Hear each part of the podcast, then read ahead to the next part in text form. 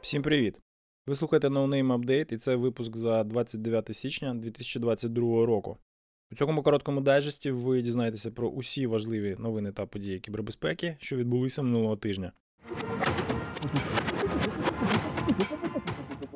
Докладно про головне. На тлі кібератак 13-14 січня Держспецзв'язку виступила з законодавчими ініціативами щодо узаконення процедури бакбаунті. Зокрема, пропонується внести зміни до кіберкримінальних статей 361 та 361 частина 1 Кримінального кодексу України, адже наразі вони допускають застосування по факту і не вимагають звернення постраждалої сторони.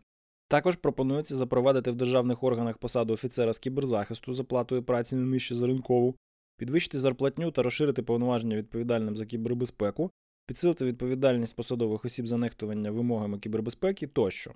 Все це звучить як логічні заходи, проте у мене стійке враження, що вони не будуть дієвими.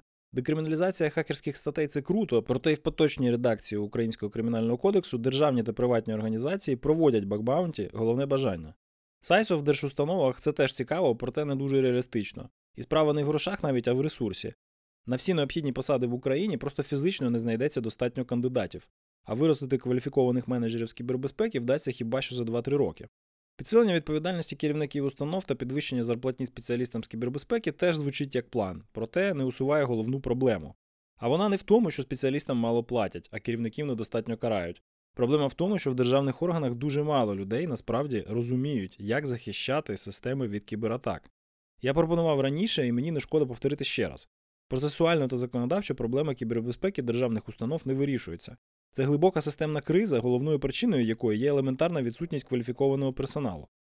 Державному IT треба в першу чергу розказати, а краще показати, як захищати та атакувати власні системи, щоб підвищувати їхню захищеність від кібератак.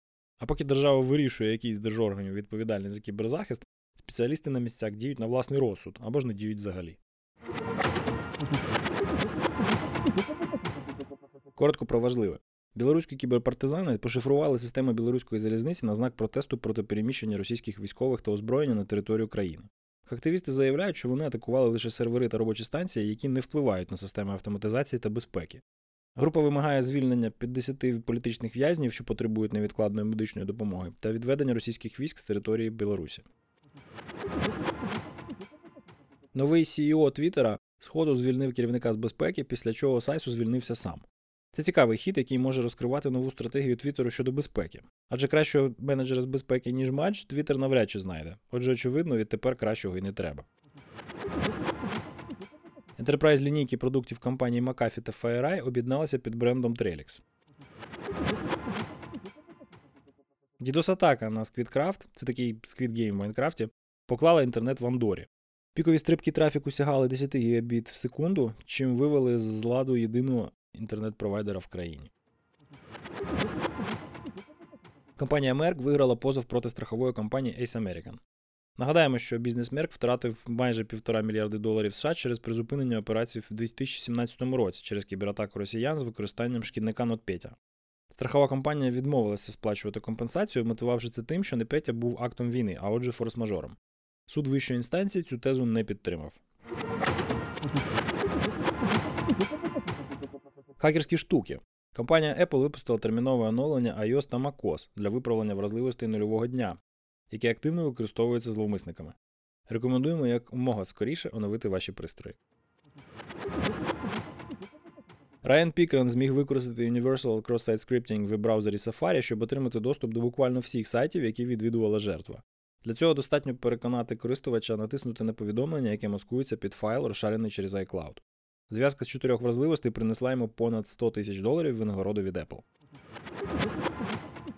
Китай заражає користувачів MacOS шкідником Dazzle Spy, використовуючи атаку типу Watering Hole на вебсайті про демократичної радіостанції в Гонконгу. Drupal випустив критичне оновлення до версії 7, 9.2 та 9.3, яке виправляє вразливості, що призводять до захоплення контролю над вебсайтом. Шкідник TrickBot реалізує нові техніки захисту від реверсивного аналізу. Наприклад, тепер вірус вирубає вкладки браузера, в яких дослідники намагаються відновити структуру мініфікованого коду на JavaScript. Знайдено вразливість локального підвищення привілеїв в програмі PKExec з пакета Polkit, який встановлено практично в кожному дистрибутиві Linux. Ботнет Mirai атакує мережеві пристрої Zixel, використовуючи вразливість у Log4j. Jetpack знайшов WordPress Backdoor в темах та плагінах від ExpressPress Themes. Очевидно, розробника було скомпрометовано. Російські кібершпигуни з IPT28 використовують Microsoft OneDrive в якості сервера управління для здійснення кібератак на оборонні та державні установи у Польщі та інших східноєвропейських державах. Анонси. Тривають збори доповідей на зимові зустрічі у ОВАСП Київ та ОВАСП Житомир. Аналітика та рекомендації. Навчальний курс зі зворотного інженірінгу від Аманди Руссо, ширше відомої як Malware Unicorn. Відео інтерв'ю Анастасії Войтової на Доу. Єврокомісія розпочала програму Bugbounty для пошуку вразливостей в відкритому програмному забезпеченні, що використовується в установах Євросоюзу. Це LibreOffice, Leos, Mastodon, Odoo та CryptPad. Анонсовано винагороди до 5000 євро. Огляд NIST Cyber Security Framework від CSO Online.